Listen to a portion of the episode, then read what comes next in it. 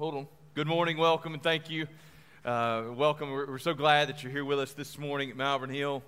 Get this. Somebody can have a pen. So glad that you're here with us. If you're a guest with us this morning, thank you so much. It is our privilege to have you with us. I do just want to reiterate what Adam said to you. If you're a guest, we're not only glad you're here, but we would ask you to fill out one of those connection cards. You can either do that online. Somebody filled one out online for us last week. You can do that online or you can do it. There's a tear off in your in your worship folder there, and if you fill it out in paper, just go ahead and fill that out at your convenience. And on your way out this morning, you can drop it in one of those orange buckets that are big, bright, and orange. You can't miss them, and we can just have a record of your visit. I'd just like to drop you a letter in the mail, and thank you for being with us. This morning, we are going to be in the book of Second Kings, chapter 20. 2 Kings, chapter 20. So as you're turning there, let me make one other announcement. All these things are in the announcements in your in your uh, bulletin, but let me just make one for you so that we can be real clear about it. We will be hosting Vacation Bible School here at Malvern Hill this year, and we're pretty excited about that. Last year, COVID uh, sidelined us, and we wrestled with exactly how we would do that. We will be hosting VBS. We will be opening that up to the community this year. We will be doing everything that we can to make it as, as uh, outreach focused as we possibly can. Those of you that are, now what's crazy is right now as I look out, uh, 20% or so of you guys who are in this sanctuary right now were not a part of our church in February of 2020. So some of y'all have no earthly idea what I'm talking about because we're going all the way back to 2019. So those of you that have been part of VBS at Malvern Hill, we do it big, we do it right, and we need a lot of folks, okay? So uh, there will be a brief meeting, uh, and the date for that is in your bulletin. I believe that's next Sunday, the first Sunday in May. There'll be a brief vacation Bible school meeting right after service, and it's just one of those info meetings trying to gauge, figure out exactly where we are. So if you're interested in participating, uh, you got to be a member, you got to pass a background check. We'll have to have known you for a few months, just all those things. But we, we're going to desperately need all the help that we can get so that we can do all we can to host Vacation Bible School here at Malvern Hill. So um, please be praying in that direction. And then um, uh, pray not about whether or not the Lord would have you to participate. Pray for any reason why He wouldn't have you to participate. And if He doesn't give you a good reason, then we got to have you, all right? So uh, that's what we'll need uh, for Vacation Bible School. The dates and all that are in your worship folder. All right. Hopefully, by now, you've made it to 2 Kings chapter 20. We're going to begin reading in verse 12. Just a reminder for maybe those of you who haven't been with us in recent weeks or in recent months, we've been reading through the Bible together as a church. And so um, we're into the book of Second Kings by now. You'll be looking into Second Kings this coming week for those of you who are following along with our church reading guide. So I'll be preaching this morning about a man named Hezekiah who was a good king in the nation of Judah. And we're going to read specifically this morning the death, the end of Hezekiah's life here. Uh, 2 Kings chapter 20, beginning in verse 12. Please, if you would, stand with me in honor of God's word and hear what God's word has to say to each and every one of us. At that, ta- at that time, at that time, Merodach Baladan, the son of Baladan, king of Babylon, sent envoys with letters and a present to Hezekiah. For he heard that Hezekiah had been sick, and Hezekiah welcomed them, and he showed them all his treasure house the silver, the gold, the spices, the precious oil, his armory, all that was found in his storehouses. There was nothing in his house or in all his realm that Hezekiah did not show them. Then Isaiah the prophet came to King Hezekiah and said to him, What did these men say? And from where did they come to you? And Hezekiah said, They have come from a far country, from Babylon. He said, What have they seen in your house? And Hezekiah answered, They have seen all that is in my house. There is nothing in my storehouses that I did not show them. Then Isaiah said to Hezekiah, Hear the word of the Lord. Behold, the days are coming when all that is in your house and that which your fathers have stored up till this day shall be carried to Babylon. Nothing shall be left, says the Lord. And some of your own sons who shall be born to you shall be taken away. They shall be eunuchs in the palace of the king of Babylon. Then Hezekiah said to Isaiah, The word of the Lord that you have spoken is good. For he thought, Why not? If there will be peace and security in my days. The rest of the deeds of Hezekiah, in all his might, and how he made the pool and the conduit and brought the water into the city, are they not written in the book of the Chronicles of the kings of Judah? And Hezekiah slept with his fathers, and Manasseh his son reigned in his place. Let's pray together. Father God, I pray that you'd help me to preach this morning. Father God, I pray that you'd be at work among us, that we would consider our own legacy, but Lord God, we'd be impacted by the legacy of a man like Hezekiah. Lord God, and more than anything else, may we revel. Lord God, may we be captured in the legacy that Christ has given to us of salvation. In Jesus' name we pray. Amen. Thank you. Please be seated. Again, thanks for being here. I do want to let you know. So um, uh, we we I'm looking out. The kids leave, and it gets a little more cozy in here when the kids are in here. There's not a whole lot of room to move, so we're going to look and see if we can't squeeze a few more chairs in somewhere. But I do want to let you know uh, as you show up next week, if you want a little more room, there's there is a little bit of room in the balcony. So uh, there is some space up there. Our balcony crowd is not going to be real happy with me, but uh, you all can go and join them and have a little extra space. There's also just a reminder, especially for those that might be watching online at home uh, because you're just not comfortable coming back yet. We're continuing to have an overflow area in our gym where there's tons of room to space out. Um, you don't have to worry about being too close to anybody. So we do have those options that are available here. Hezekiah's heritage. This morning I want to ask this question How can you leave a legacy? 1998, um, baseball season's back, right? So in 1998, we can't help for those of you that are old enough to remember and a little bit about baseball, about what an exciting year that was. It was, it was the chase for the home run record. Y'all remember that? We've got Mark McGwire, Sammy Sosa, these two men that at, at that time, of course, we, we now have that, that asterisk, the steroid era in baseball, but these men stepped up to the plate and they were huge mountains of men as they stepped up and they hit home runs that the rest of us could only ever dream about. As a matter of fact, they hit them so far I could never even dream of hitting them that far, right? And it was so much fun to watch them. High school teams would, would postpone practices so they could go and watch uh, these guys at the plate and see who could hit the most and the furthest home runs. Shortly after, we got to see Barry Bonds not chase the single season record. We got to see Barry Bonds chase Hank Aaron's record. But there was always this, this question. There continues to be this question about the legacy of Barry Bonds, the legacy of Mark McGwire, the legacy of Sammy Sosa. And it has to do with the question of whether or not they cheated, right? And, and, and we're not going to get into all that, but just to know that that question mark is always there. But you know, there seems to be one person for whom there's never any question marks. That's Hank Aaron. There's something about all of us, I believe, who just like the idea that Hank Aaron held on to that record. We sort of like the idea that Hank Aaron had done what, what seemed to be impossible. Not only did Hank Aaron do it, Hank Aaron did it the right way. And when I say the right way, I, am not talking about uh, the steroid era or anything like that. Hank Aaron was humble Hank Aaron was, was sort of in his own way, just graceful. And then he did it at a time when our country was embroiled in racial turmoil. And we've got uh, a, a, black man that the whole world just seems to be behind. At least in, as I read back in history, it seems that way. I don't know for those of you that lived through it what it was like. Listen to an interview with Hank Aaron uh, several months back, and and um, the interviewer said, "What did you? How did you celebrate?" The night that you hit that, that home run? What did you do? He said, I don't really remember. He said, I know I did this. I, I know that I went home and my wife and I, we got together and we prayed and we thanked the good Lord that I'd had that opportunity. See, I didn't know that part of Hank Aaron until I heard that interview. And when I heard that interview, I thought, well, that's where Hank Aaron's legacy comes from, isn't it? Hank Aaron was a man whose worldview, whose life had been shaped by something greater than him. And so when we think of Hank Aaron's legacy, Hank Aaron seems to be larger than any baseball he ever hit. And some of that has to do with the fact that Hank Aaron allowed a baseball to be larger than his own life.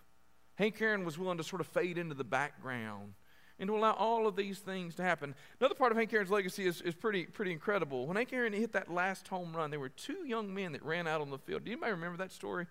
Y'all that are old enough, I don't actually remember it. Remember, there was some guy here last week who accused me of being like 65 years old. Can we please set the record straight? I turned 40 this year, but that is all. There is a four and a zero and nothing else. I'm sorry, I probably should have let that go, but I just couldn't. Four and a zero, that's all. And I will still outrun most of you, just so we are clear. Don't challenge me afterward. I need to stretch and get my tennis shoes. Um, but I can out bench press you, I guarantee. Anyway, moving on. But but what was I just completely undid everything Hank Aaron was about, didn't I? Humble, kind, generous. Anyway, these two guys run onto the field, and there was there was fear because what are they doing? These two white kids run out onto the field what struck me as odd is that as he's asked about it, he, he tells the life story of these two young men. He knew where they ended up. Hank Aaron has part of his moment robbed by these two geniuses that decide to run out on the field. And Hank Aaron decides that he's going to invest enough in their life that here we are all of these years later. And he says, Yeah, that kid went on to become this, and that one went on to be, be that. And I went, Holy cow. How could you have that degree of humility, of respect for others, that when they've come in to rob you of your glory, you find it some way to invest in their life? What a legacy from a man like Hank Aaron. Hank Aaron, what are you going to do with all your mem- memorabilia? You're going to auction it off? Final story. He said, Ah, none of that belongs to me. All of those things belong to the people to the fans of baseball who allowed me to be what I was. And so everything's been donated to Cooperstown. What a legacy. What a man. And I ask you this morning, what is your legacy? Obviously, you don't have the Hank Aaron legacy. You don't have the baseball legacy. Few of us will have a legacy that lots of people will ever know anything about. But all of us has the opportunity to make a mark in history and to leave an indelible mark that will not only affect today, but tomorrow and even generations to come. That's right. From right here where you live, you can affect generations to come based solely on the decisions and commitments that you make right now. So this morning I want us to consider Hezekiah's heritage and I want to ask you, how can you leave a legacy? Can, that's probably a really bad question. Let's change that. I'm going to ask you, how can you leave a good legacy? You see, all of you are leaving a legacy. The question is, are you leaving one that's going to have a positive impact on generations to come? The first thing we see from Hezekiah's life and that we need to learn is that if we're going to leave a positive, lasting legacy, we need to protect our own house. You need to protect your house. Now, I, I, I want to speak specifically this morning to the church, right? I want us to think of our church body as a house. I want us to think of our own family as a house. And we've got a responsibility to protect our house. And, and we see Hezekiah protecting his house from two different kinds of threats. He protects his house from the threats that are within and from the threats that are without. Now, turn with me, if you would, back just a few chapters. You might not even have to, or pages. You might not have turned in your Bible. But Hezekiah, or I keep wanting to call Second Kings the book of Hezekiah. There is no book of Hezekiah, and if I say that this morning, it's an accident. Second Kings chapter 18, verse 4. I preached on this several months back. But the Bible says this this is speaking of Hezekiah. He removed the high places and broke the pillars and cut down the Asherah, and he broke in pieces the bronze serpent that Moses had made. For until those days, the people of Israel had made offerings to it. It was called Nehushtan. Nehushtan. This is Hezekiah protecting his house from threats from within. Hezekiah didn't just deal with his own idols. As king, Hezekiah destroyed the bronze serpent that had been created by Moses because it had become an idol causing Judah to sin. Now, let me remind you of what this bronze serpent was. You remember, for those who have been reading through the Bible with us, we went all the way back in the book of Exodus. We had uh, as, as the children of Israel leave, we've got this problem during the Exodus, during that time of them wandering in the desert. Uh, they sin, and, and the Lord sends fiery serpents, is the way the Bible describes them, an outbreak of, of, of snakes among the people, and they're biting them, and the people are dying. And they cry out to the Lord, and the Lord says to Moses, Make a bronze serpent, stick it up on a pole, and anytime somebody is bitten, if they will just but look to that bronze serpent, they'll be healed. And that's exactly what happened. Now, listen, we don't have to get too creative to understand that what God was doing was give us a picture of the one who was to come, a reminder that we need only look to the cross of Jesus Christ and we can be healed. But here's what crazy thing had taken place. The children of Israel, and at this point in time, the people living in Jerusalem, had taken that, that bronze serpent and it had ceased to be a reminder of God's goodness and of God's faithfulness.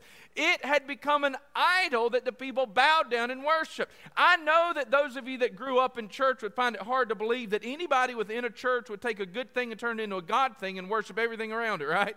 But it can happen. We can take good things and make them into God things, and when we do, they become destructive things in our own lives. Hezekiah saw that the people, this, this, this bronze serpent, no longer led the people towards the Lord, but instead it led them away from the Lord. And when Hezekiah saw that, Hezekiah acted swiftly. And what did he do? He didn't put it in a national shrine. He didn't hide it from everybody. He, bu- he busted it up. He destroyed this bronze serpent. This act by Hezekiah came at a great cost, I'm sure. He destroyed an ancient artifact. He destroyed something that the people of his kingdom worshiped. Do you imagine that the people rose up and said, Great job, Hezekiah? Thank you for doing that. When's the last time somebody destroyed one of your idols? Did you celebrate? You probably sulked in a corner, didn't you? Hezekiah destroyed it, even at great cost, because it was an idol causing, you ready, his house to sin. Hezekiah looked around and he said, This is leading the people astray. It's got to go. Do you want to leave a legacy? Make sure you deal with your own holiness first, but work to protect your house even at great personal cost. What are the things in your home or in your life that might cause others to sin? Oh, this is one of the hardest things that we deal with, isn't it? What is something that's near and dear to me that even if it's not a stumbling block for me, might be a stumbling block for my house, for the people around me, for the people that are in my sphere of influence? How might my life or the things that I love cause somebody else to sin? Folks, are you willing to destroy those things that are close to you or those things that might even have great value to others around you because those things are things that are drawing people away from the Lord? Protect your own house from threats within. Second, protect your house from threats without. When Sennacherib, if we keep going down there, and Hezekiah, and Dad, come, I did it again. In 2 Kings chapter 18, it's not Hezekiah chapter 18. In 2 Kings chapter 18, if we continue to read, Bible says, beginning verse 13, that in the 14th year of King Hezekiah, Sennacherib, king of Assyria, came up against all the fortified cities of Judah and took them. And Hezekiah, king of Judah, sent to the king of Assyria and Lachish said to them, I've done wrong. Withdraw from me. Whatever you impose on me, I will bear. And the king of Assyria required of Hezekiah, king of Judah, 300 talents of silver and 30 talents of gold. When Sennacherib attacked Judah, Hezekiah was more concerned, you ready, with protecting Jerusalem and were protecting Judah than he was with anything else. When presented with an opportunity to avoid war, Hezekiah was willing to pay a great price. Hezekiah was more concerned with protecting his people than he was with preserving his pride. Folks, are you willing to do the things that would protect your people? That would protect your church, that would protect your family, even if it costs you pride? Do you think Hezekiah really loved the idea that he was going to bow, that he was going to that he was going to grovel and beg at the feet of Sennacherib, and Sennacherib was going to say, "You're going to pay me all this money," and he said, "Yes, sir," and he wrote him a check. He took him out. No, this is a terrible experience, but, uh, but Hezekiah says, My pride is nowhere near as important as the protection of my people. Hezekiah's legacy is written because Hezekiah put the people ahead of himself. Hezekiah was more concerned with the people around than he was even with his, with his own prestige and power. If you're going to leave a legacy, one of the things you've got to be willing to do is you've got to be willing to protect your home from threats within, from threats without, and you've got to do it even at great personal cost. Hezekiah saw threats on the inside and the outside, but he dealt with both.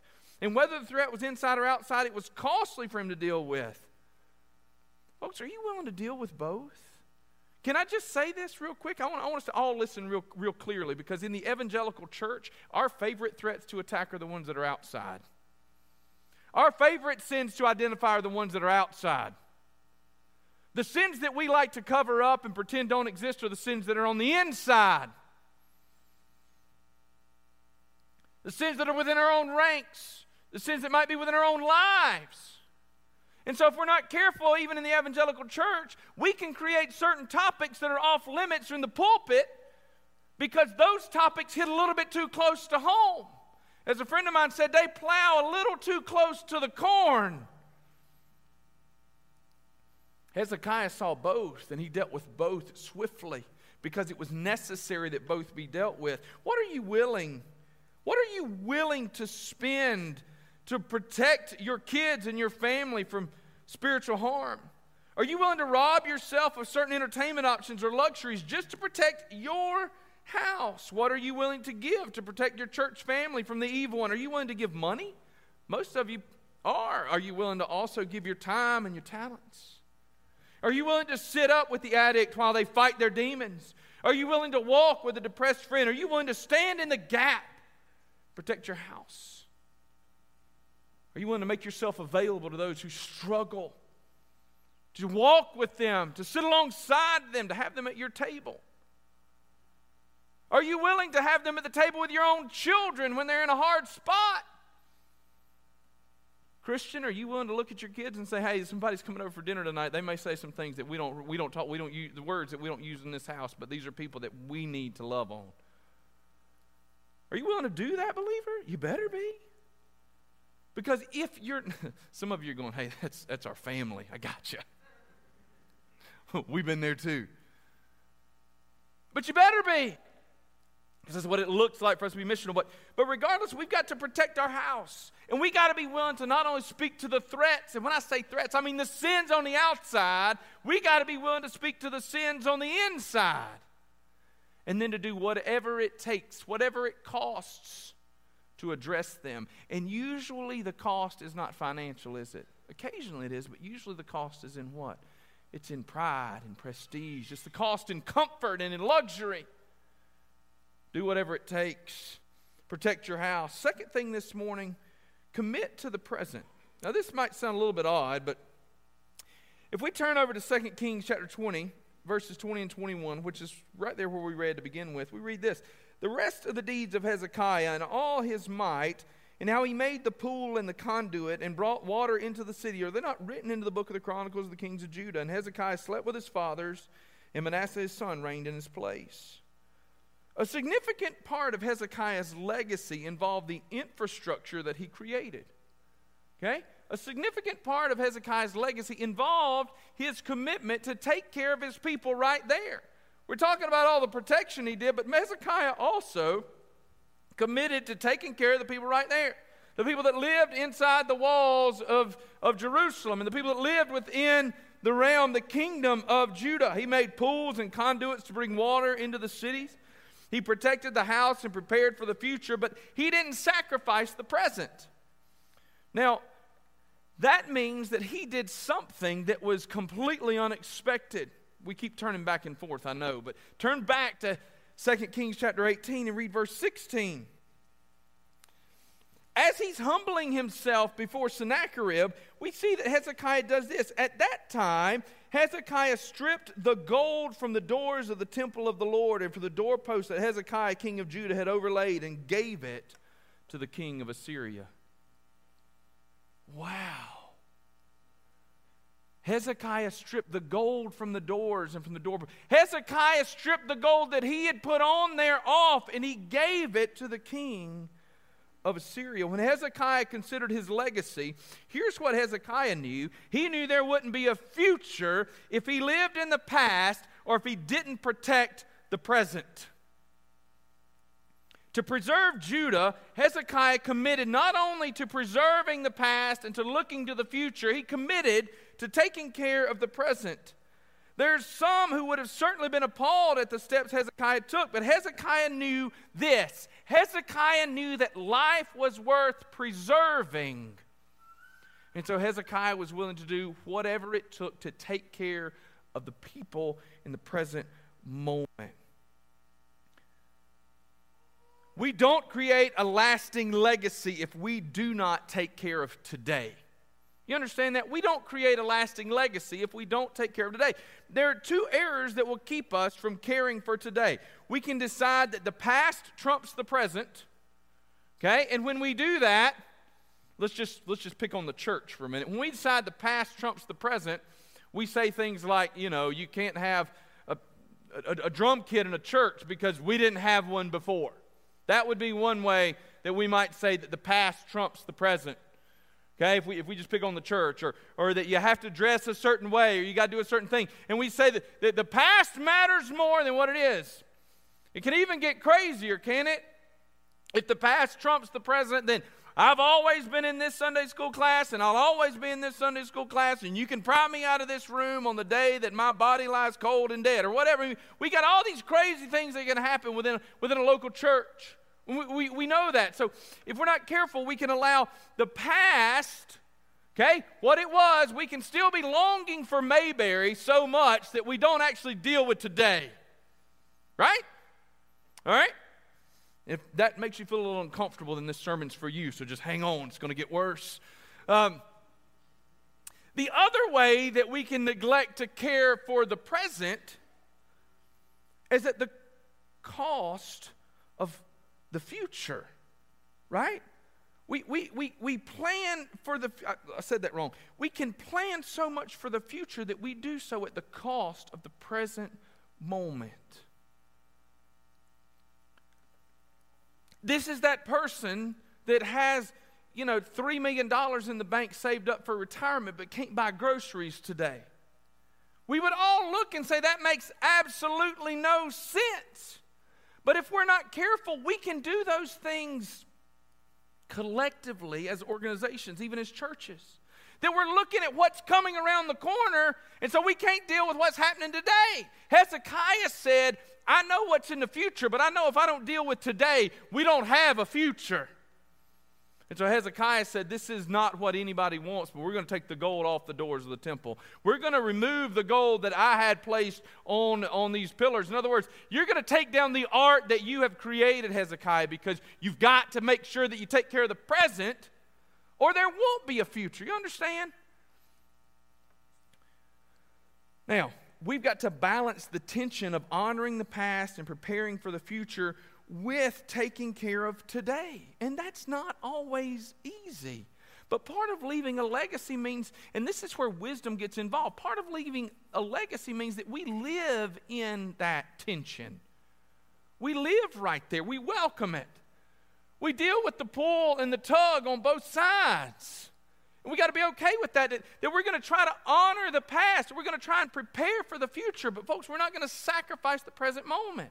How does that look in your own life? Well, you've got to think through those things, right?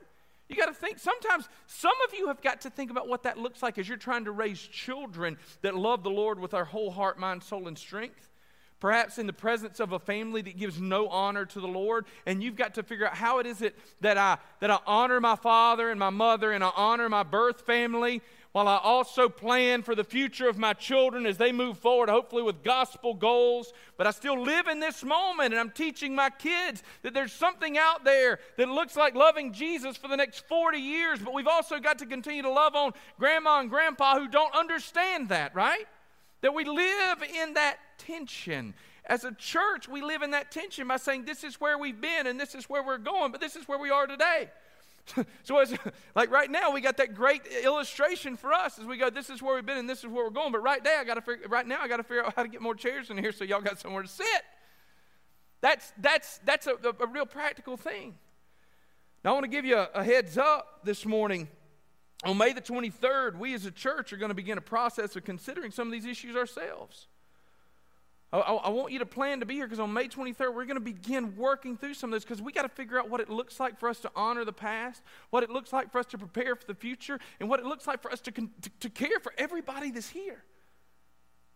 And there's a, a I'm, I continue to be blown away with how many of y'all keep showing up. Just be, uh, uh, uh, none of that should be said, understood as please go away.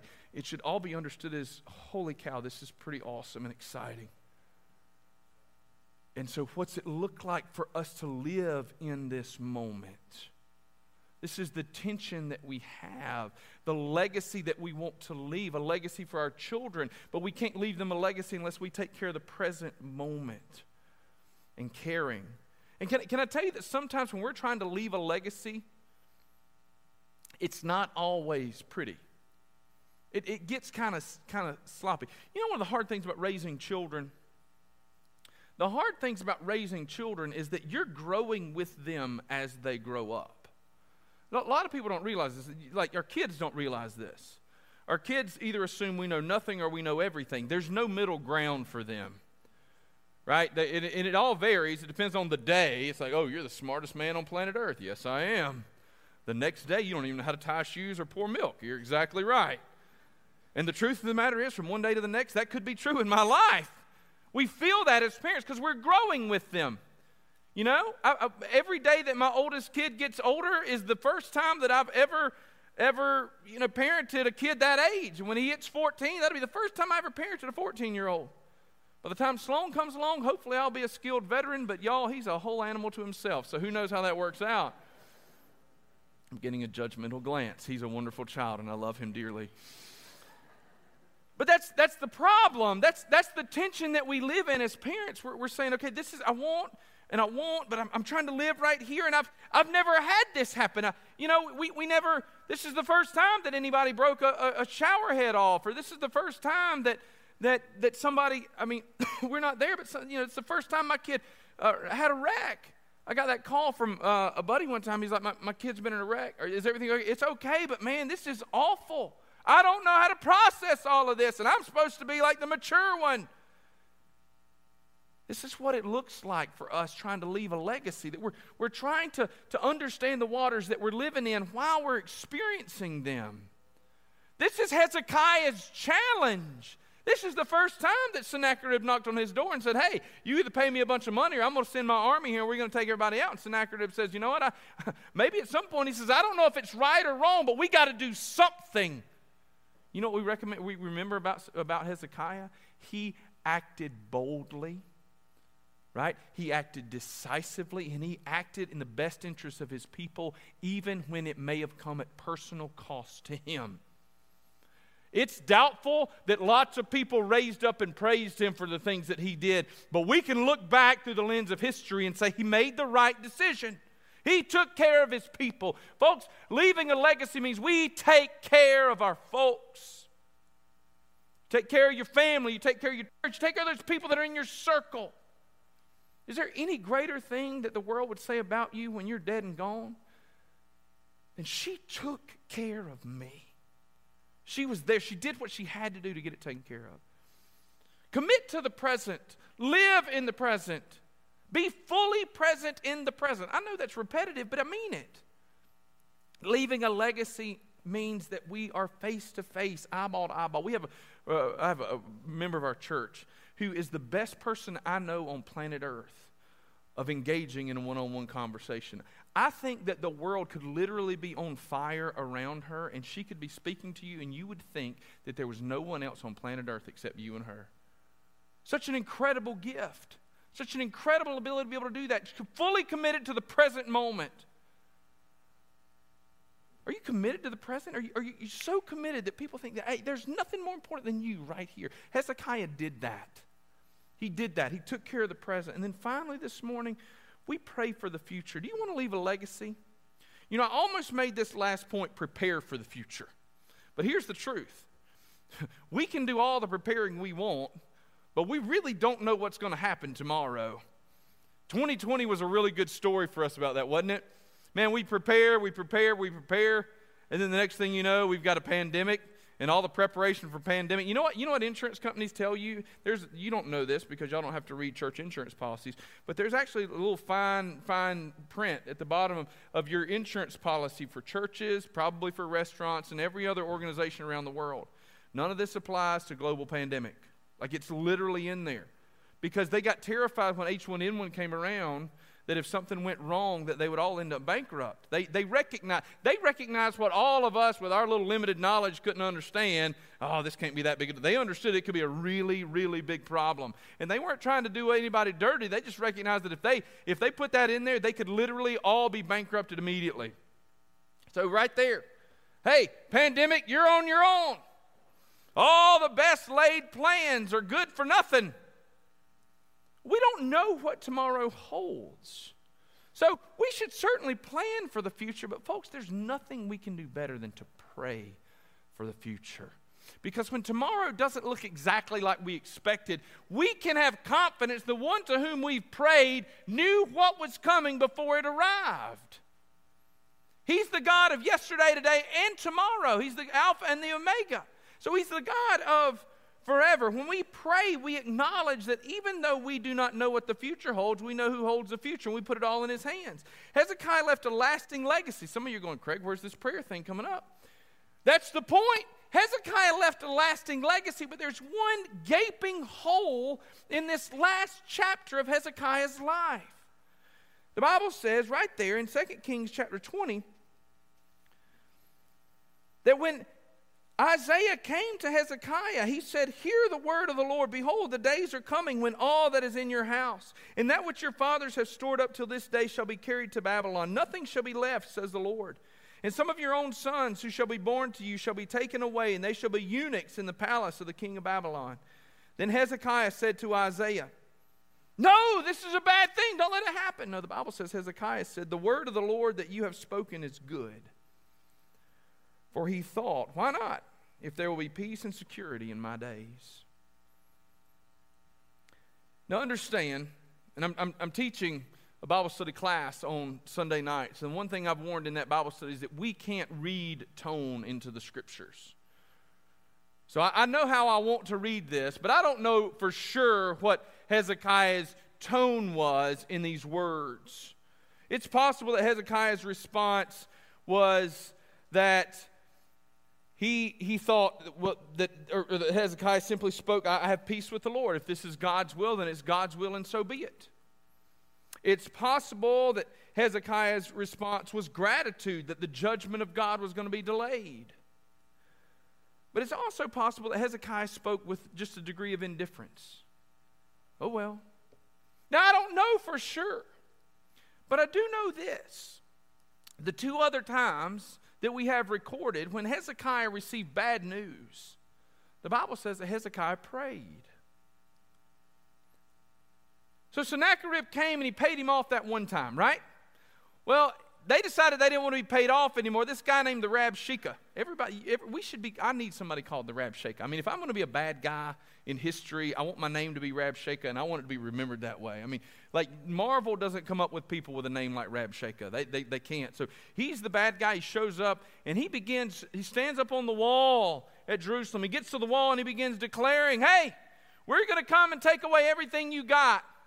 And Hezekiah if he thinks he can protect you, and if he thinks that the Lord your God can protect you, listen, everybody else thought that too, but when we show up, you're going to see that your king and your God have got nothing for us.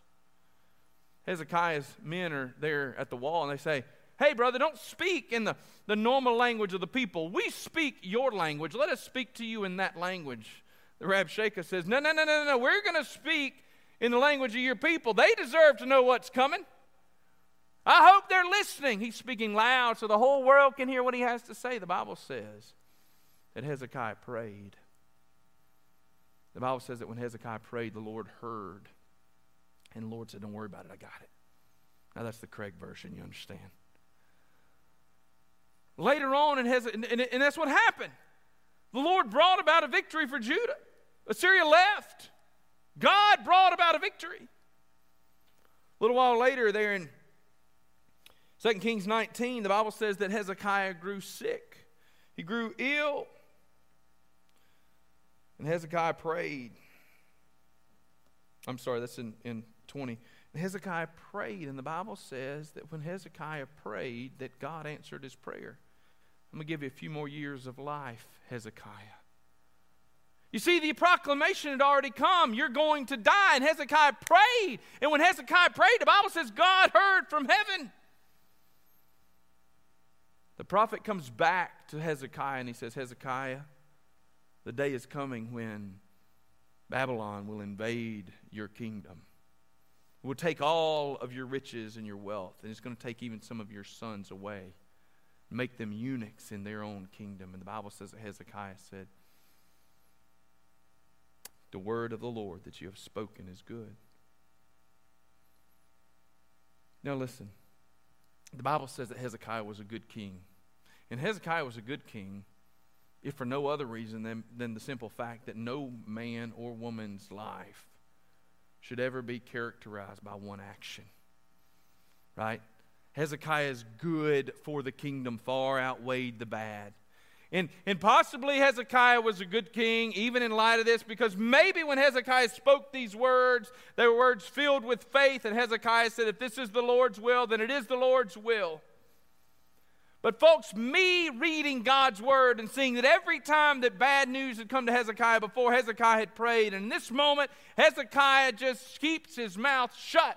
And Hezekiah says, Well, it's going to be all right for me. And I can't help but wonder if there wouldn't be an indictment for all of us if we looked around and said, Lord, if you'll just let it be all right for us, we're not going to worry about tomorrow. What kind of legacy would we have?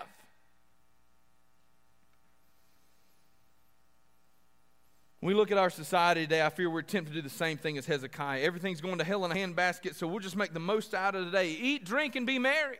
For tomorrow we die, and hopefully our kids will just find a way forward. We're going to do our best to plan, but we don't know what the future holds. When's the last time you hit your knees and you prayed for the future? The future of your children, the future of your church, the future of your community, the future of your country. When's the last time that you prayed? That you sweated over those prayers, that you shed tears over those prayers.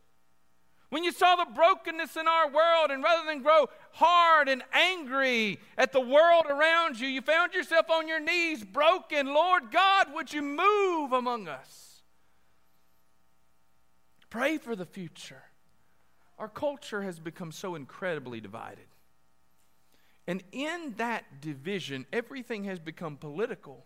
And in that political environment, can, can, can, we step away from just one? Why is everything so political? The reality is, our world has moved away from an understanding of a transcendent God that exists outside of time and space who may himself be able to invade time and space and make a change. And instead, our world has begun to believe that the only thing that exists is the immanence around us. And if we hope to see change, we don't go to the God above, we go to the people among us. And we hope and pray that those people can bring about a change. And folks, it's invaded the church. You want to know why y'all get so angry about politics and gripe about it on Facebook and lose sleep about it and tell me how evil everybody is? It's because you forgot. They serve a higher power, and you've invested your hope in a human being who will fail you. Hezekiah forgot to pray. Who knows what might have happened had Hezekiah prayed? We know that Judah fell. But I can't help but wonder what if Hezekiah had prayed? Hezekiah's prayers had been powerful. When Hezekiah prayed before, armies turned around and ran. When Hezekiah prayed, he was healed.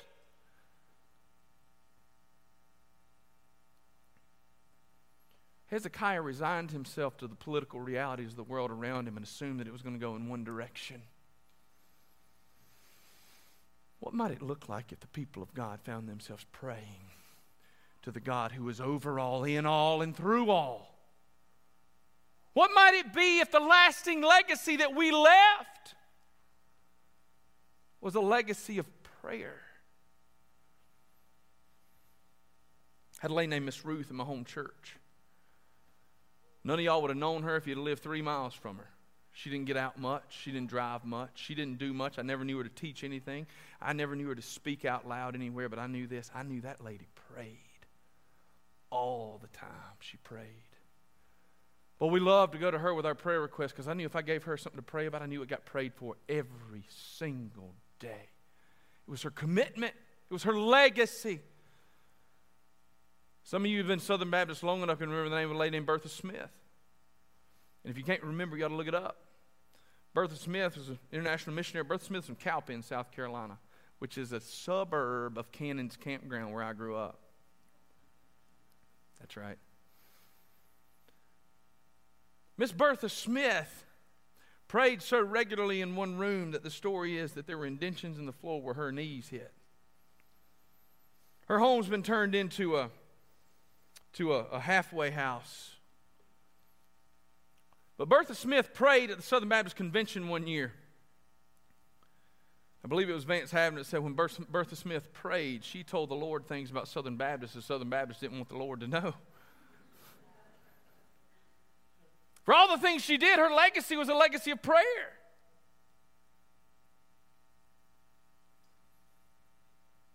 Jeremiah chapter 29, verse 12. Now you remember that Jeremiah 29 was written to the exiles that had been that had, that, had, that, had, that had left Judah. They were in Babylon. And it's a letter that the Lord urges Jeremiah to send to the people. And Jeremiah sends the people. And, and you'll remember that in that, Jeremiah says, plant gardens, build houses. You're going to be here for a while. The false prophets had come telling them they were going to be leaving. And, and he said, no, no, no, no. You need to understand. It's going to be a little minute. You messed up. You're living under God's chastisement. That's why we need to be careful with Jeremiah 29 11. I know the plans I have for you, declares the Lord. Plans, all that stuff. Well, guess what? That was coming a little while. Those plans to prosper you and not to harm you weren't tomorrow. It was a part of God's big plan. But Jeremiah 29 12 says this. It says, Then you will call on me and come and pray to me, and ready, I will listen. Hezekiah is a legacy of a man of God, a good king who ruled Judah well. But in his last moments, Hezekiah missed an opportunity.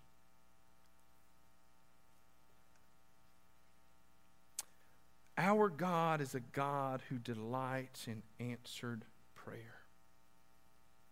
I don't know if we say that enough we get so concerned with the perversion of theology that happens in sort of health and wealth preaching and prosperity gospel. We get so concerned with the perversion that we cease to sometimes preach the truths. He's a good father, and if you who are evil know how to give your children good gifts, how much more your heavenly Father? He delights in answering the prayers of his people. When's the last time you prayed? I don't mean a blessing. I hope you do that. When's the last time you prayed? When's the last time your children were prayed for? When's the last time your grandchildren were prayed for? When's the last time that you lost track of time because you got consumed with the needs of the world and the people around you and you prayed? When's the last time you turned off the distractions and you prayed? Do you want to leave a legacy? Protect your house. Commit to the present moment. But I dare say that we are all more comfortable with those than we are with praying for the future. Because we like to be in control. When I'm protecting my house, I've got charge. When I'm preparing for the future, I've got a hand when I'm preparing for the present. When I'm praying for the future,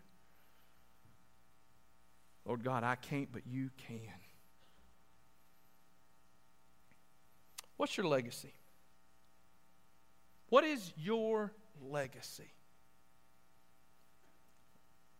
I'm reading a book right now called All Over but the Shouting. It's a memoir about a guy who grew up southern Appalachians, right on the Georgia and Alabama line. He grew up in a hard family in a hard place. But the most heartbreaking part for me so far is the legacy of an alcoholic father who abused his mother and left the children and the mom to fend for themselves. At 40 years old, this man died from all of his hard living. And he died having left his children and his wife absolutely nothing except pain and heartache. He left a legacy. You're leaving a legacy today. You're leaving a legacy. You're actively crafting that legacy. Now, here's the reality that legacy is going to be represented on your tombstone with one little dash. From the year you were born to the year you died, all that you'll do will be represented with one little dash. You know, a dash of salt makes all the difference in a lot of recipes. I wonder what dash you might make in the lives of the people you encounter. Now, here's the good thing Hezekiah made a mistake, but Hezekiah still had a godly legacy. So I don't want to beat you up too bad. Some of you are still consumed with the mistake that you made last year, two years ago, 10 years ago. Some of you are still overwhelmed and carrying that guilt. I want you to know that the Lord forgives and the Lord heals and the Lord changes. Don't allow that one mistake to shape the rest of your opportunities. But I also challenge you this morning to think long and hard about the legacy that you're leaving for your church, for your friends, for your children, for your grandchildren. What do they have to say? Are you a person who's protected them? Are you a person who's planned and prepared for them? Are you a person who has prayed for them? If you're not, you can become that person today. And then finally, this morning, do you have a legacy of faith in your own life? Do you know the Lord Jesus Christ? Some of you can't leave a spiritual legacy yet because you don't have a spiritual story yourself. You don't know what it is to follow the Lord Jesus. You don't know what it looks like to be a Christian. That, that word is foreign, it's complicated. Maybe, maybe in your life it's been a bad word for a long time and you're just trying to figure out what it means and how it applies. Today can be the day it all changes. Hezekiah prayed and the Lord heard. And if you'll pray today, the Lord will hear. Join with me as we pray. Lord God, I pray you'd be with us this morning. Father God, I pray that you would help us to change our legacies. May we be men, women, boys, and girls, even, Lord God, who commit to legacies of faithfulness, of Christ likeness, of gospel devotion. Oh God, would you work through us in spite of us? Give us the courage, Lord God, to do the things that need to be done and the faith to trust you, Lord God, with the things that we can't do. We pray these things in the name of Jesus Christ. Amen. Stand with us this morning as we sing.